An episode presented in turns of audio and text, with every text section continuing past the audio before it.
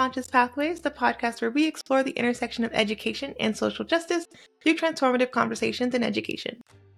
I'm your host, Brittney, and today I have a wonderful guest to share with you, Raphael Bonhomme.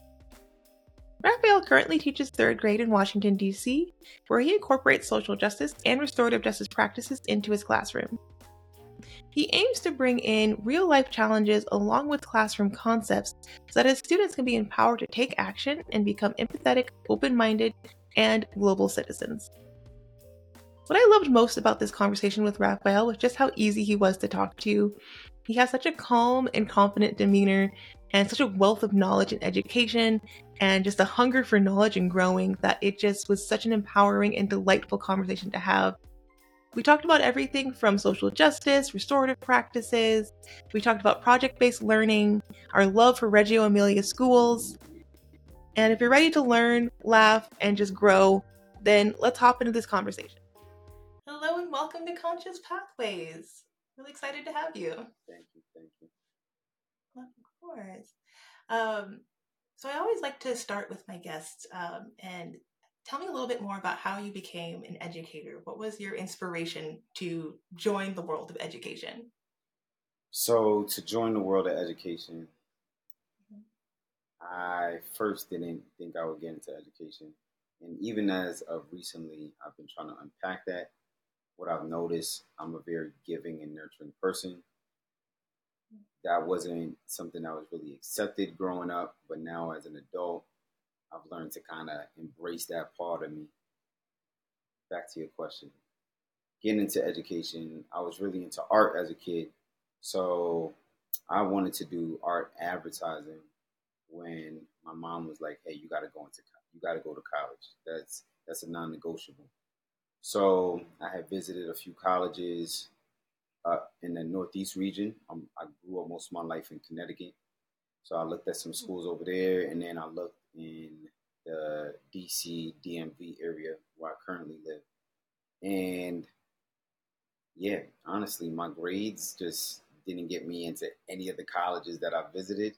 So it's it's it's it's interesting that now I am an educator in my own growth with that. I just wasn't motivated in high school. There wasn't anything that was motivating me.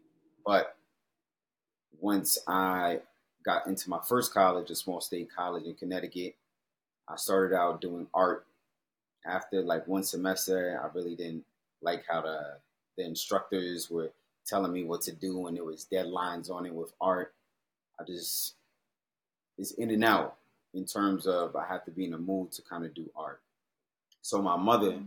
who was a single parent mother, advised me to do education because I had always taken care of my younger brothers. Now, as an adult, like I said, as of recently, I reflected on those comments because I actually had no choice. It was like, hey, my mom was working a lot and I had to step up to the plate, right? But at, at my 19 year old mind, I was like, huh, yeah, you have a point. So that older sibling syndrome. It's exactly. Real. it's a real thing. It's a real thing. That in conjunction with me reflecting on why am I in college and a lot of my peers who I was close to at the time were not going to college. I I felt as if they were just as intelligent as I was, but they didn't have people in their lives to motivate them and to guide them and to be a mentor and say, hey, you know, you can take the skills and different things that you were smart at and transfer it this way, go to college, get the experience, and also meet other people from different areas. And that social aspect is very key about college as well. So, those two big things, when I came to the realization, like, hey, art, I'm in and out of it. I'm in the mood. I can't do it with deadlines and things of that nature. Yep. So, I jumped into it. At my first college, it was uh, they made you double major, so I was elementary education and history, and both of those, both of those fields, I just fell in love with. I've always been in love with history, and I spent maybe two more semesters at that college. Transferred to Howard, Univer- Howard University, the Mecca, and um, I got my master's in. I got my undergrad in history, and then my minor actually in art. I still had enough art credits by that, so I got my minor in art, and then I received my master's in elementary education. So that's how I got into education. Wow. I, I, definitely feel you. I have a lot of younger siblings as well. And so I, I grew up with the duality because I grew up with my mom and I just had an older brother. And when I would come back to the, the West Coast for summer, I would have all these other younger siblings. so I transitioned from the youngest role to the oldest role. Mm. And yeah, you just kind of get thrown into being the surrogate parent sometimes. yeah, yeah, yeah. And, and, and like even eventually, once I became an educator, my two younger brothers eventually came and lived with me here in DC. So it was that role kind of continued. You know what I mean? Mm-hmm. So I am an elementary educator, but I've had the mm-hmm. experience mm-hmm. of seeing what teenagers go through and going to those yeah. teenage parent teacher conferences and having them, mm-hmm. you know, be on them for that. But yeah, that eldest sibling, mm-hmm. it's it's definitely a real thing that position. Yes. Shout out to all those older siblings out there. y'all just got an extra job that y'all didn't even ask for. So. Didn't even ask for. Facts. I get it. Uh, what drew you to elementary school teaching? So that's a good question. As I said, my initial reasoning for getting into it because of me transitioning from art, the comments that my mom made, as well as like some personal reflections. But then something so simple as I can't teach any kids that are taller than me because I know if I get in the classroom and there's a kid taller than me, there's going to be a power dynamic, right? So just off the rip, off of that, I knew, hey, I need to be in grades where the potential of a kid being taller than me is very, very minimal. And like a few years ago, there was a kid like his eyes were right here at my nose. And at my current school, there's a kid who's in kindergarten, kindergarten. His eyes into my chest. So I'm like, oh man, I might be, I might have to go down in grade level since it's getting to this point. I don't know what kids are eating nowadays, but they're they're built different. Yeah, they're built different. Very, very built different. different. so that is what drew me initially. I'm not even gonna lie. I'm not even gonna front. That is the main thing of why I chose elementary education. However, when I took those courses, at my first college, it really opened my mind to how I was taught when I was in elementary school, and there was a lot of rote teaching and mm-hmm. unpacking a lot of concepts, especially in mathematics, going from ver- going from um, memorizing facts with multiplication to then unpacking it and then seeing like what does three times four actually mean what does mm-hmm. four times three actually mean? Why are they different? You know? So mm-hmm. that really helped me understand the conceptual understanding once I got into those courses and I just felt it was like easy. So like I was saying before in high school, I'm not embarrassed to say it, but my GPA was probably like a 2.7. It wasn't good. And um, yeah, once I got into education in, in my higher education, I eventually graduated magna cum laude. Like it, it was just it, it, just came naturally. Like I just fell in love with it, you know. So, mm-hmm. and I'm still doing it. So. I I love that. I love that transition from you know not being super passionate about education. You know, in your K through 12 years, right? Because as you mentioned, there's a lot of that rote learning. It's sometimes the passion is kind of lost in it and you you don't feel excited about it yeah. and you know that motivation isn't there you know i always find it really interesting we want kids to be intrinsically motivated to, to go to school and do these things but given the choice like I, I probably wouldn't want to sit in a one building for that long period of time every single day mm. taking classes that i don't want to take like it's hard enough in college. Like put myself in elementary school, middle school, high school. I get it. yeah, yeah, like that's not easy. That's a big. That's a tall. That's a tall order that you're asking of adolescents whose frontal lobe is not even fully developed yet. Like, I know, and they say people's brains start developing at 25.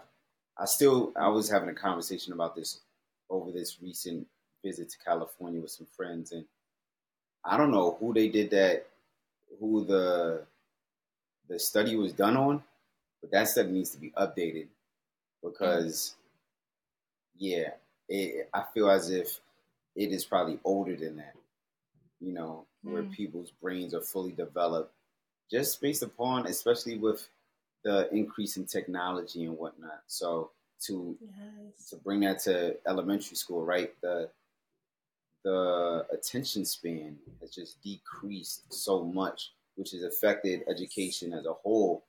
And then you have a group of individuals who are like, yeah, kids aren't the same as what they used to be. And then you have uh, like, ah, uh, you know, we shouldn't have to do this, have to do that. And those people are still in education, right? They are passionate about mm-hmm. helping kids. And then you have another group of people who are like trying to do engaging things, out of the box things, blah blah blah blah. And sometimes, sometimes I sometimes I fit into that category where we take risk, and sometimes it could backfire, and sometimes it could go well for us, whether it be with admin or maybe the project that we tried to implement just didn't go the way that we wanted it to go.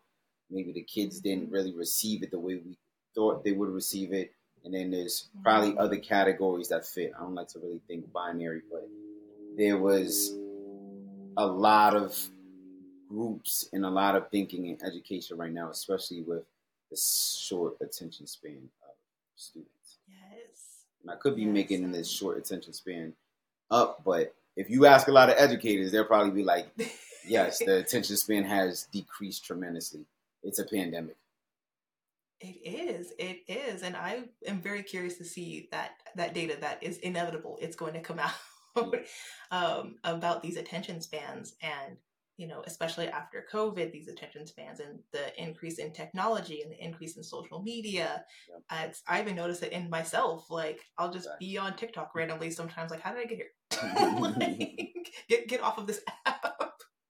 like, I have to hide it sometimes. Otherwise, I'm just like on it. And I'm like, no, no, get, get off.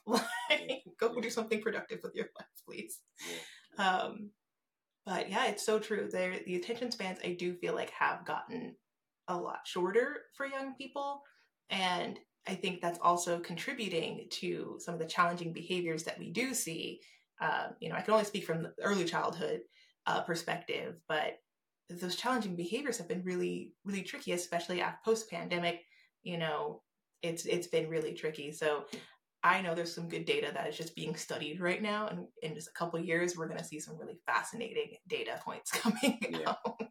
I know people don't believe certain things until the data comes out, as if they right. there aren't any truth to that. So mm-hmm. you know, as if people aren't on the ground actually seeing the things happening and actually experiencing yep. these things. Exactly. Um, so, you know, speaking of, you know, you mentioned, you know, just being in the classroom and seeing these attention spans, you know, how is that kind of affecting your, you know, day to day in the classroom, especially working with, you know, young elementary school students? Um, you know, how does that impact your curriculum planning and how does that imp- impact the way that you approach education in general? So, the way that is at first it was tricky for me my undergrad was in history and I love history, right? So the way that history is usually taught is very lecture style. In college and even growing up, it was very lecture style. So what's fascinating is that even though I did switch majors, art became a very big component of my teaching pedagogy and mm-hmm. teaching style. I would say that I'm an arts integrated teacher that's how I first started. I had the mm-hmm. opportunity to, when I was still at Howard, to be a art coordinator at an after school program here in DC. So I got to practice certain things with incorporating mm-hmm. art, but then some just not hey some arts and craft like that. It would be like learning and art, something that had to do with mm-hmm. history and art, you know. And once I got into the classroom, I, like I said, I took those risks of, hmm, how do I take this concept? How do we use art in this? How do we get both realms to kind of fuse together, right? Mm-hmm. Then the first school that I actually taught in was a quote unquote arts integration school. They were trying their hardest to be arts integrated. However, they had a plethora of access to other resources. The Phillips Collection, which is here in DC, the Kennedy mm-hmm. Center, which is here in DC. So I had an opportunity to go to a lot of workshops, sessions, um, professional development, so I could learn about different art integrated methods, skills that really, really, really were beneficial to my toolbox and then just got me more curious to try new things. So, all that being said, I say all that because that is that helps me engage kids. I wish it could be every day, but this is a magic school bus, and I ain't got the source like that. but you know, maybe every two months, I mm-hmm. put a project together. Currently, right now, I know Hispanic Latinx Heritage Month is done. I was informing my students about the aftermath of Puerto Rico and how there are a lot of towns mm-hmm. still affected. So they did something in the art class. I read them different books. And I said, you know what, this isn't like, I felt as if I didn't accomplish enough and that the students didn't really get connected. Like it just felt surface level. So mm. we were also learning about natural disasters in science. I've been having the kids build these little paper house models and then putting them in making different neighborhoods. I have different groups making different neighborhoods, and they would have to put them in an array. So that incorporated multiplication. Then they have to make word math word problems about their neighborhoods with the array, right? Um, and then they get to decorate it. And then on top of what they learn, they get to use their creativity to think about, hmm, how can we make these neighborhoods safe for an upcoming hurricane? You know, because Puerto Rico and a, a lot of the other Caribbean islands are just more prone to get hit by hurricanes. So, what are some things that we that they can do, the kids, do to kind of design and model it? And in my classroom, the groups of kids that I already had prior to this project are the architects, builders, and the engineers. So I was kind of just showing them this is real world. This is in the real world. This is what those individuals and those people with those roles actually have to do. They build the models, they have the mm-hmm. conversations, they get creative, blah, blah, blah. So that's what we're in the process of doing. And that kind of gets it more engaging when you get more mm-hmm. hands on and they get to tap into their creativity as well. I would say that engages them and that it's also a limited amount of technology that they have to use, you know? So mm-hmm.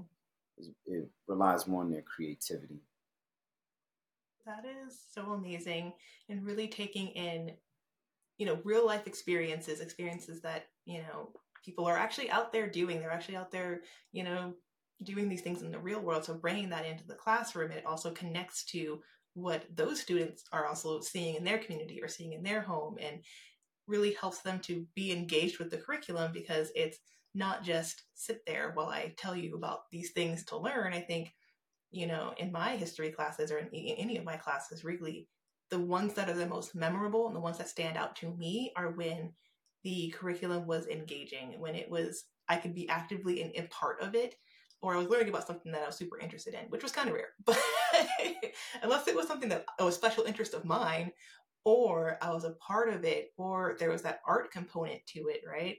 Um, I was also a very creative kid, so I, I loved art. Anything that had creative and I could do things with was something that really stood out to me.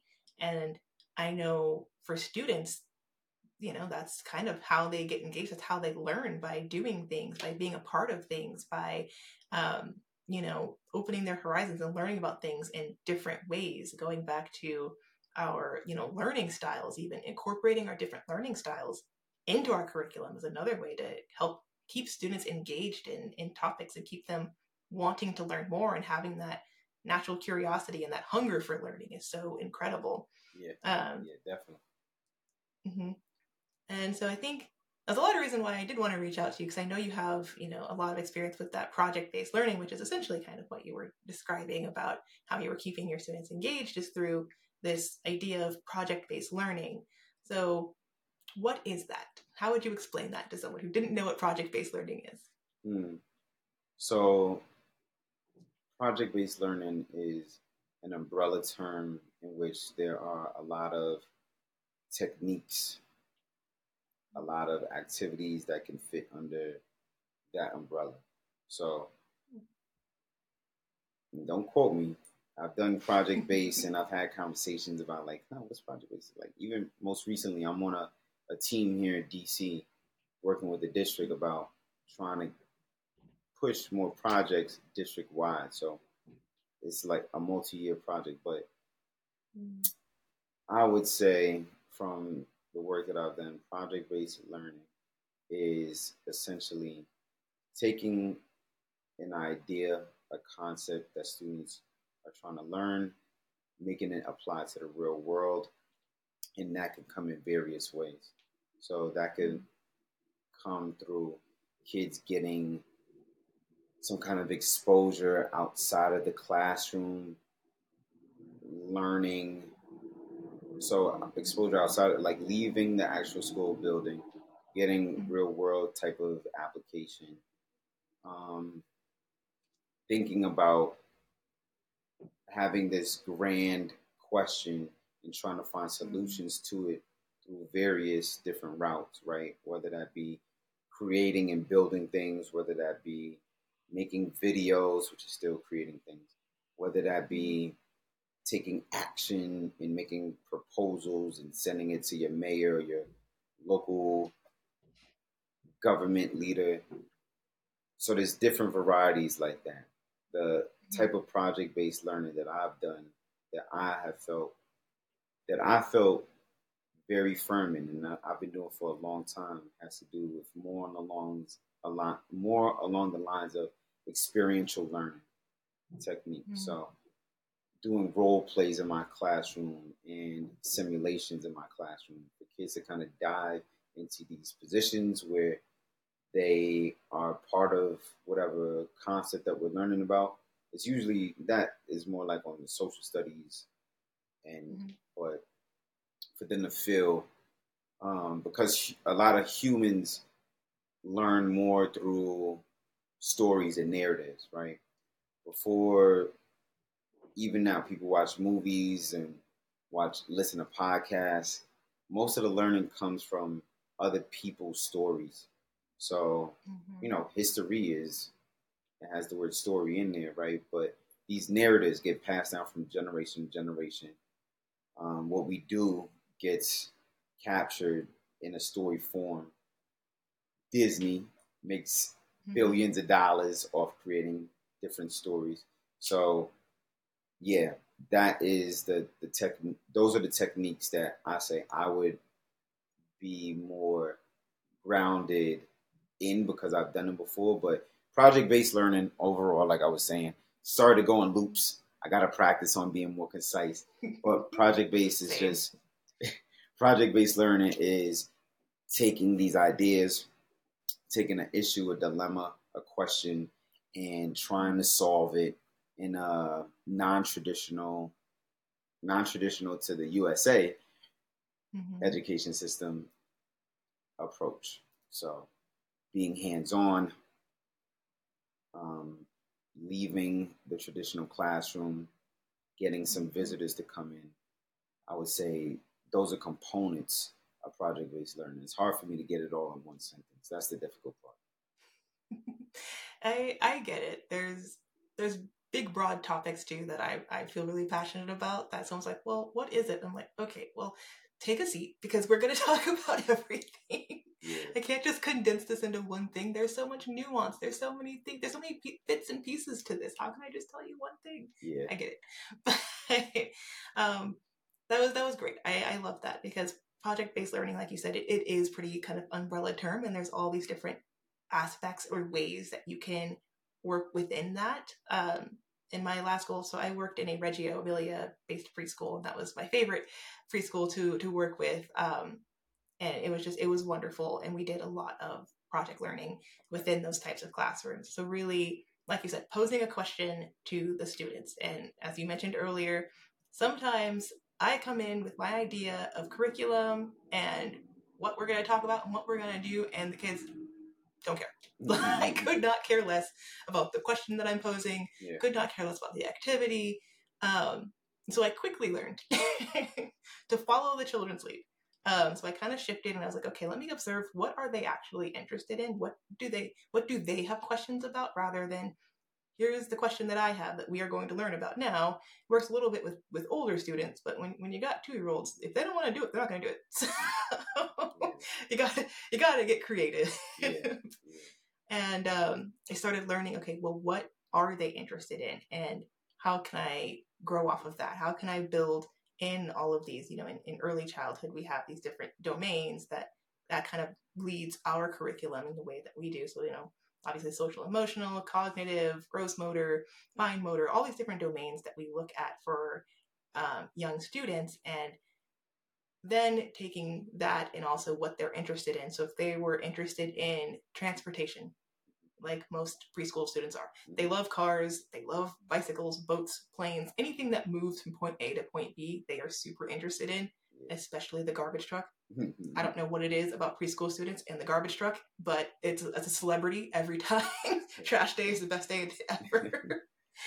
um, so I might observe that my students were looking at or feeling really excited about transportation things.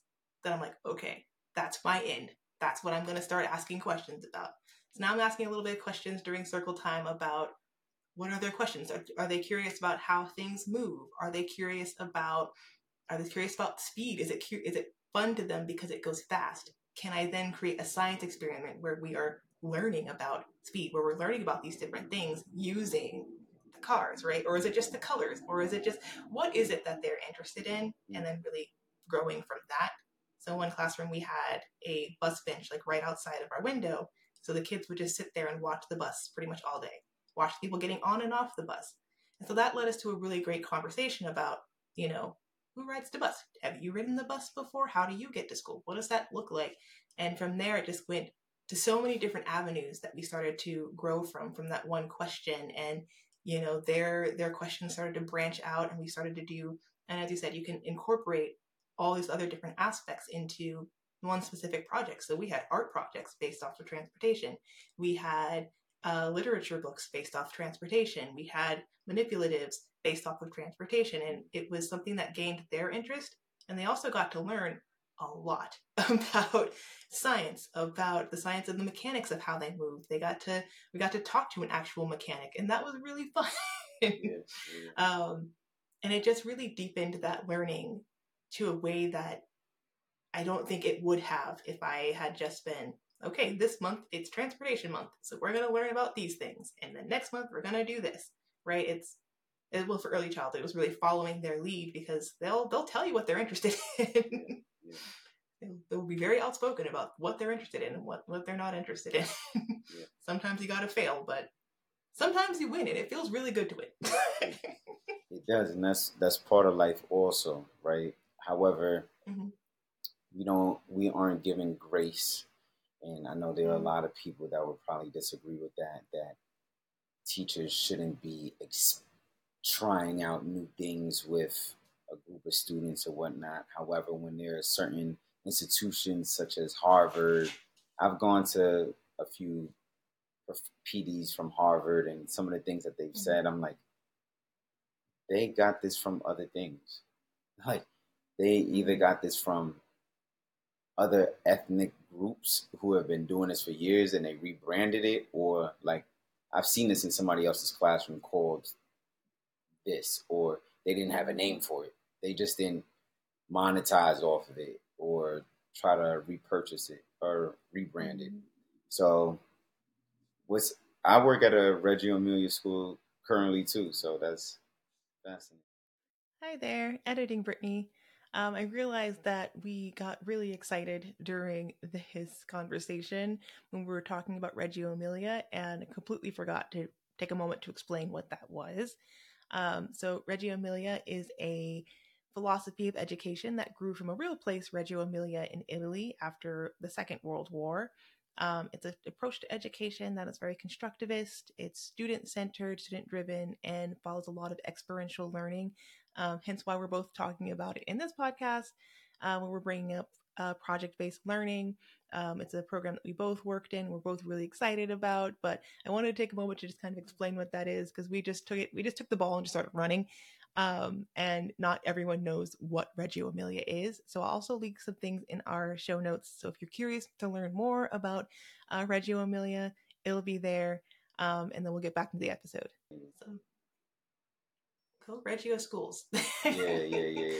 they're they're the best. I think if I were gonna go back to teaching again, I think it would probably have to be another Reggio school.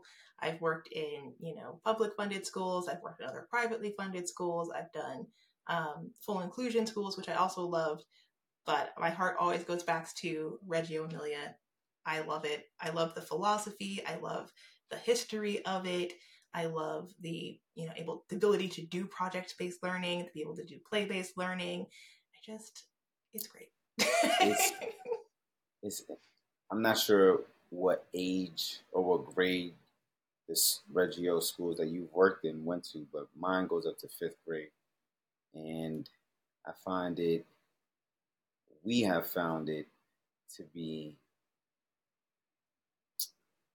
trickier to implement mm-hmm. some of the core core um, routines or the core actions of Reggio, especially from third grade up, because this is where we start the standardized testing.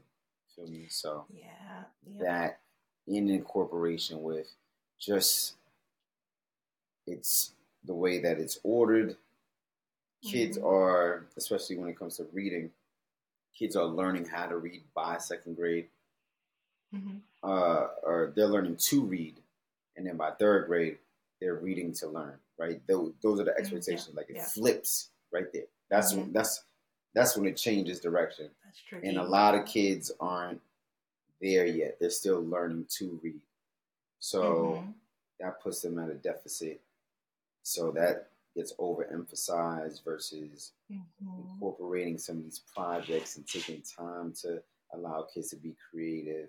And it's it's a hard balance because kids were used to that in the earlier grades and now the expectations of ELA and mathematics has mm-hmm. increased tremendously right? Yeah. And seemingly just overnight for them. Overnight. Yeah. So mm-hmm. as I've been teaching third grade for so many years, I've come to really like that because it is a pivotal year. It is. You know, they have so much as you've done work with the school to prison pipeline, right? There's mm-hmm. a lot of data talking about how students perform in third grade, and mm-hmm. their trajectory throughout education here in the American education system. You know, it's, it's jack, it's messed up. It's messed up. So when that data comes out, oh, by third grade, you know, they failed to men- they failed to mention everything that came before third grade. So with the emphasis on third grade, yeah, it's it's been tricky. So sometimes, as we mentioned, um, it's a balancing act for me, especially hmm, how much projects do I want to do? When is the right time to yeah. do it? And I'm not I'm not perfect at all. I'm not I'm not the enlightened one. Although they expect us teachers to be perfect at all times and to always have the right answers and always do the right things, and we're not. We're just people. we're just people out here peopling. Like I don't know. yeah, yeah, yeah. I'm, try- I'm trying. Trying my hardest. We trying exactly, exactly. You just you just secretly uncovered one of my favorite things. it's not my favorite thing, but it's just like something that just like irks me about reading and teaching children to read is that we do expect that shift from that second grade to third grade and that expectation that all right now you know how to read and now we're going to you know read for comprehension and doing all these different things when we actually look at the data and we look at their brain chemistry and we look at how students learn and you know, by third grade, they're usually about eight years old, right? Like before then they're they're just reading, not really even reading, they're just memorizing Yeah. patterns at that Yeah. point. It's, it's just pattern recognition. And then we expect them to then read to comprehend when they get to third grade when they haven't even been reading before then. Some of these kids It- they don't even they don't even remember to tie their shoes or to they don't even they don't even remember where they left their jacket. But then now it's Mhm. like, oh, we expect them to read two step word problems and figure out when to add and subtract and Mhm. all these various steps. And for real, honestly, you know, this is me talking, representing myself. I feel that those expectations, pushing kids that much, is unrealistic and it's not age appropriate whatsoever. It's not age appropriate whatsoever. And there's a lot of people, there's a lot of uh, companies and systems that get away with it here in this country. However, I still work for the system, right? So I try to do my best to I try to I try to do my best to kind of combat that or to kind of just bring some kind of light and balance to that. Mhm. Like I said, I am not the enlightened one, but I I try different things. and that that's so important and yeah it's like so in early childhood i don't know if this is the same thing for for k through 12 um, but we but we talk a lot about uh, developmentally appropriate practices. So is are are the curriculum that we're bringing in are the activities that we're bringing in are our expectations of our students is it developmentally appropriate for the students that we have in our classroom right now? So you know, can I reasonably expect a three year old to sit down in his desk and be quiet for 30 minutes? Not really. that's that's not developmentally appropriate. Their attention span's not there. Um, it's going to be a lot more stress on me as the educator to sit there and yell at that student multiple times to sit down in their desk when the more developmentally appropriate thing would be to not have them sitting down for 30 minutes and expecting them to be quiet and to be behaved, right? You're going to get behaviors at that point because they're not they're not ready for that type of activity yet, right? Um, and so when I see that we're we're you know doing reading a certain way or we're doing you know other activities a certain way, it's but is this developmentally appropriate for the children in the room right now? And we also know that students over the last couple years, even before COVID, but students over the last couple years have just been through a lot. There's been a lot of shifts, there's been a lot of changes, there's been a lot of expectations, right? And so what was developmentally appropriate for students 10 years ago might not even be the same for the students that we have right now in our classroom, right? And so it's important that we're actually looking at who's in our classroom right now and what are their developmental needs and how can we best support them in their learning. Because it's going to be different. It's going to differ from class to class. I've had classes where my students on a Monday were a completely different vibe than my students on Tuesday. I had some of the same students, but it was just, it was a whole different vibe of students. We had to do a whole circle time, just kind of had to be completely different for Tuesday, Thursday group than it did Monday, Wednesday, Friday group. Let me ask And you. Oh, go ahead. yeah. Let me. I was gonna Oh, go say. for it. Let me, I was gonna say. Let me ask you a question. For Mhm. when you were in the classroom, Mhm. you taught like you taught around like third, uh, three and four year olds, or even younger. yeah, so we did like preschool. So that's between two, two and a half to five is is preschool age, and then you have infant toddlers as well. Um, so I've taught all I've taught all the way up to like age five, and then I've done work with K through twelve students as well. But my specific teaching experience is for um, you know under five, and then my favorite group to teach was two year olds. I love me some two year olds. I'll do that all day. So, so from your experience, Mhm. did you see? You don't have to put a percent to it or anything, but was it common that you saw two two to five year olds on a tablet or some kind of techno some kind of technology, in the, especially in the last few years? Um, not necessarily in the classroom, but based on like the conversations that we would have. Mm-hmm. they for sure have been on either a tablet Yep. or they've been on, you know, a laptop or a game because they'll talk about, oh, we're on Roblox or Yep. we're doing this Yep. or my favorite character is this. And I'm like, you were three.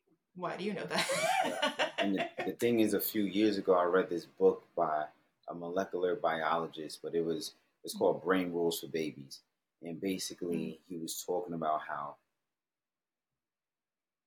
technology, tech devices are not great for the brain of a baby. They can't differentiate what's real and what's not, right? Mm-hmm. So exposing kid, and that's what I was to go back to what I was saying earlier about you know where people's brains are developmentally by 25 mm-hmm. like all that's out the window i believe until some mm-hmm. acclaimed professor with merit does some kind of study then people are going to believe it but if you know i'm mm-hmm. just a third grade teacher whatever but that just knowing that especially after the pandemic or during the pandemic you had mm-hmm. preschool kids on the tablet, on technology all the time, mm-hmm. and, and, that that type of interaction, right? It's not real, mm-hmm.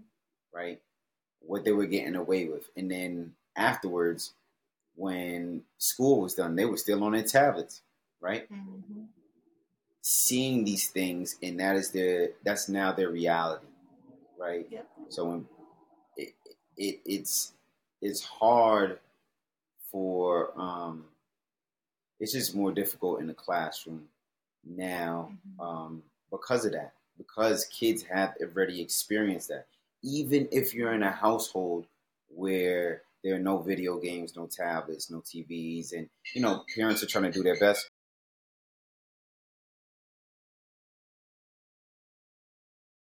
And kids getting on social media, and how is that impacting their long term, you know, How's that impacting their their long term kind of success? How is that impacting their brain development? There's so much out there that could definitely like we know that our brains are very you know highly plastic, so it's like they're able to shift and change based on our environment, based on what we're learning, based on what we're doing. So it's a lot. I don't know, man. I could go on for days. No, that's another conversation. it's a whole other conversation about social media and the developing brain. but let's switch gears a little bit. So, um, in addition to the project-based learning, you know, you've mentioned a lot of kind of social justice aspects that you also um, incorporate into your teaching. So, you know, how have you kind of seen that role of project-based learning and social justice kind of how is that how is that seen impacting your students? So i think that students especially young kids really want to help out and feel as if they have the power to make a difference right? So as you were saying what are kids interested in? If they were interested in sanitation workers by three years three year old three years old and then they find out that the sanitation workers aren't getting paid enough and they can't help their family, so they can't pick up the trash anymore. Those kids are going to be upset. They're going to come up with some kind of resolution for that, right?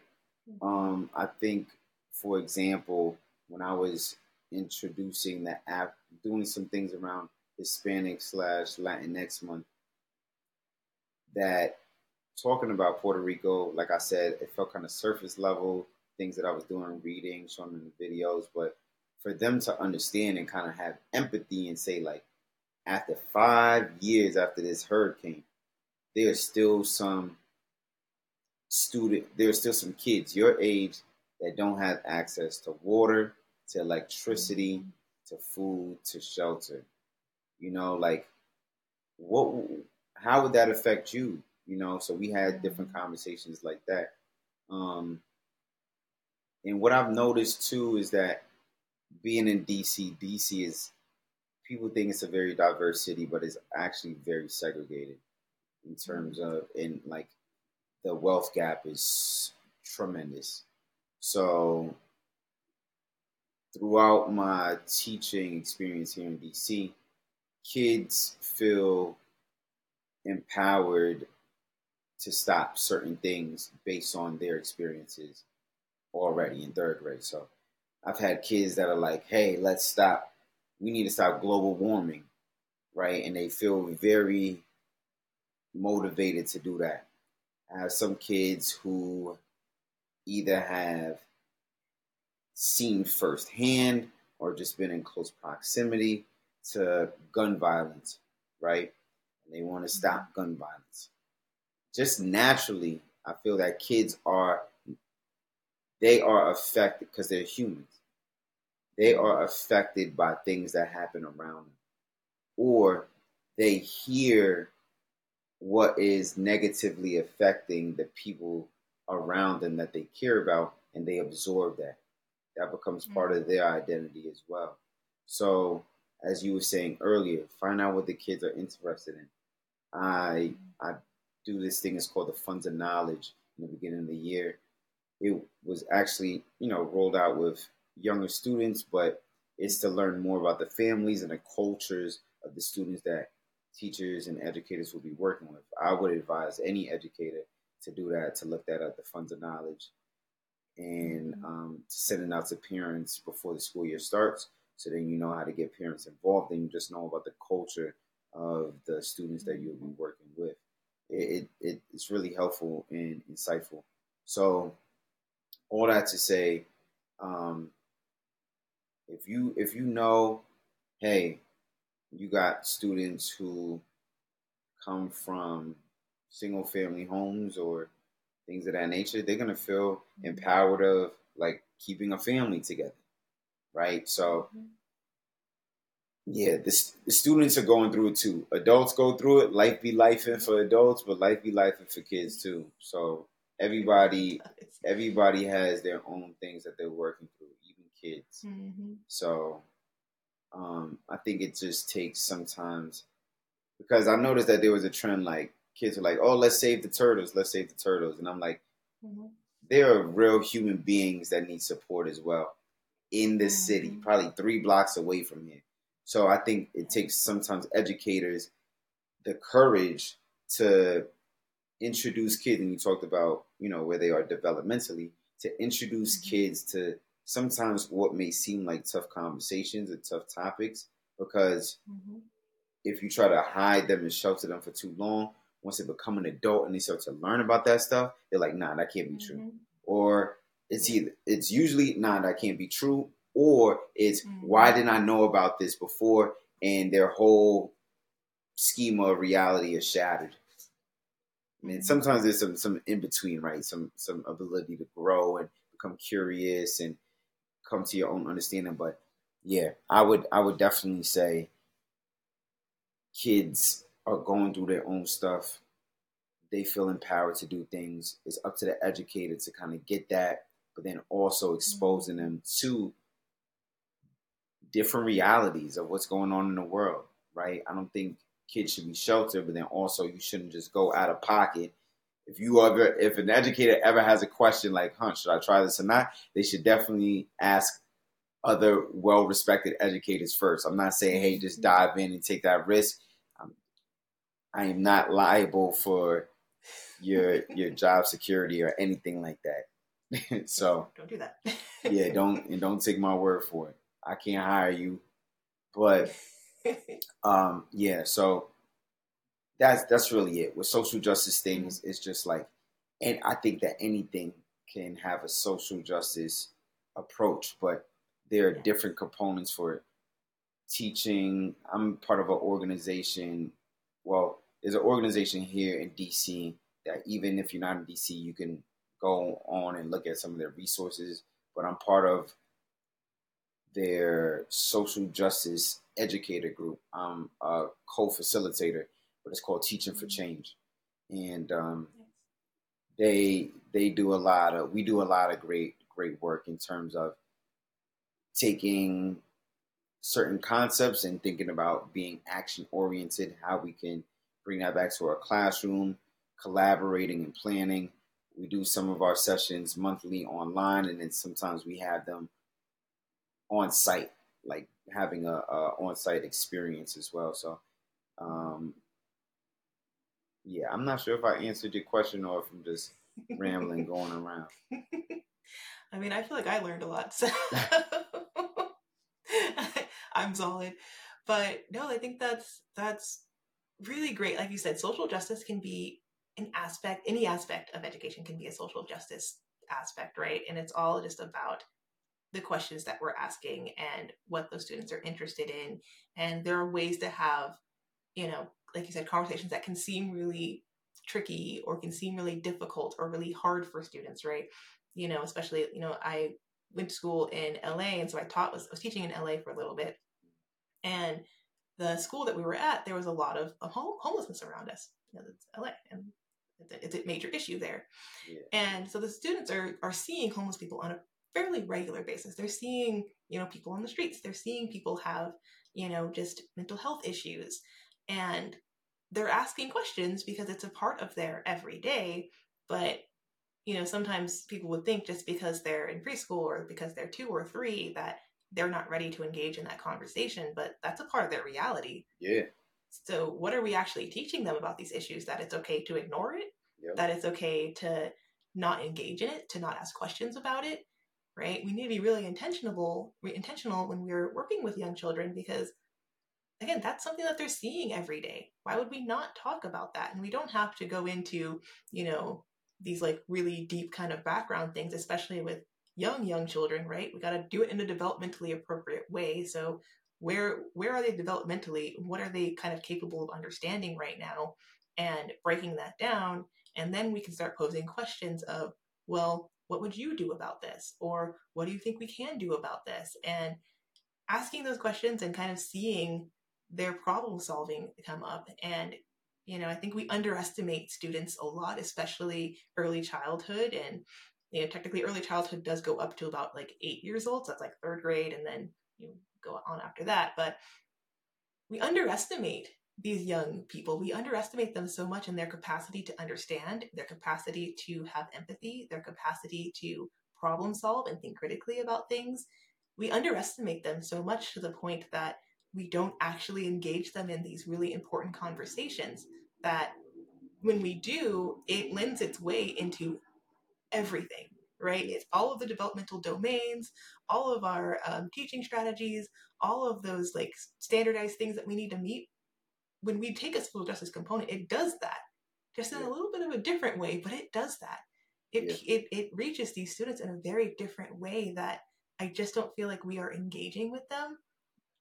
And it's it's sad because they have a lot of really great ideas and they want to be a part of this conversation. And what happens is exactly what you said we ignore it until we get to the point where we feel like okay now you're you're at the age where we can have a conversation about race but now they've had many many years to sit on these kind of internal biases. They've had many years to sit on these prejudices that they've been hearing from media hearing from other people. They've had years upon years to sit on that.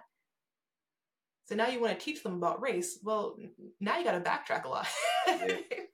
Now we got to now we got to unlearn some things that we've already learned. Whereas if we're having these conversations all along in a way again that's developmentally appropriate, and of course you know speak with other educators who do this and make sure you're doing it in a way that is not harmful to anybody. Because um, sometimes if we do these things incorrectly, we can be unintentionally causing harm. And we don't want that, right? It's important that we're able to have opportunities to try things out when it comes to our curriculum but we also do have to be very, very intentional about what we are trying out. And part of that intention is making sure that we are doing a lot of deep research about what we are, what our ideas are. We're talking to our admin, we're talking to other educators. Like, do build yourself a teaching community first yeah. before you just go out be doing stuff. But yeah. these conversations are really important and they can really help young kids, because young kids to be a part of their educational journey. I have one. What's that? Nah, I was saying, yeah, I agree with a lot of the comments statements that you were just making. Thank you. I went on a little, I went on a little tangent there. I was like, you know, I am passionate. We're talking nah. about social justice. Keep it going. Keep it going. There's no speed camera here. Keep it going. Hey, but I know that you're on the East Coast, and um, I can barely exist after a certain time here. So. Um, I have one last question for you, and that is how do you reimagine education? Hmm. So, how do I reimagine education? Uh, mm-hmm. I think that I could speak about how I would want to reimagine K through 12 education. I really mm-hmm. thought that this pandemic would shift things because the system that we have right now is very outdated. It's still mm-hmm. very factory style. Um, in which there aren't many cities in this country that run off a factory as a source of economy anymore. Like those are mm-hmm. all out of date. So that style of teaching is very prominent. It still exists, and I think that there needs to be more. Right? I think mm-hmm. I'm just gonna say some ideas. Right? I'm gonna romanticize how I envision certain things. I think that there needs to be like a 13th grade. I think mm. that certain things need to be spread out. There needs to be more emphasis on social emotional learning. I think that there needs to be more emphasis on field trips.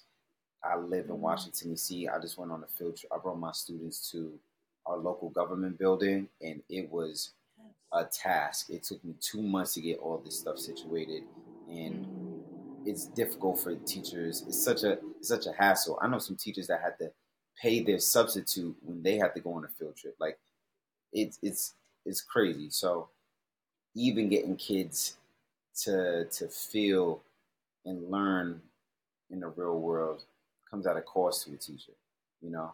Mm-hmm. So for more easier access with with bringing kids out of the classroom I think that also there's an overemphasis on standardized testing that students need to have some kind of digital portfolio that travels with mm-hmm. them from whenever they start their school and it goes to fifth grade. Then whenever they choose to go to whatever middle school, they're able to present that. Boom. If I was in middle school, they're able to present that with when they're inquiring and looking at different high schools and it'll go all the way to college. So it will weigh more than an SAT or ACT and mm. things of that nature, right? And then you can really see the timeline of this child through the different projects, presentations, and just a plethora of different things that they've been able to do, right?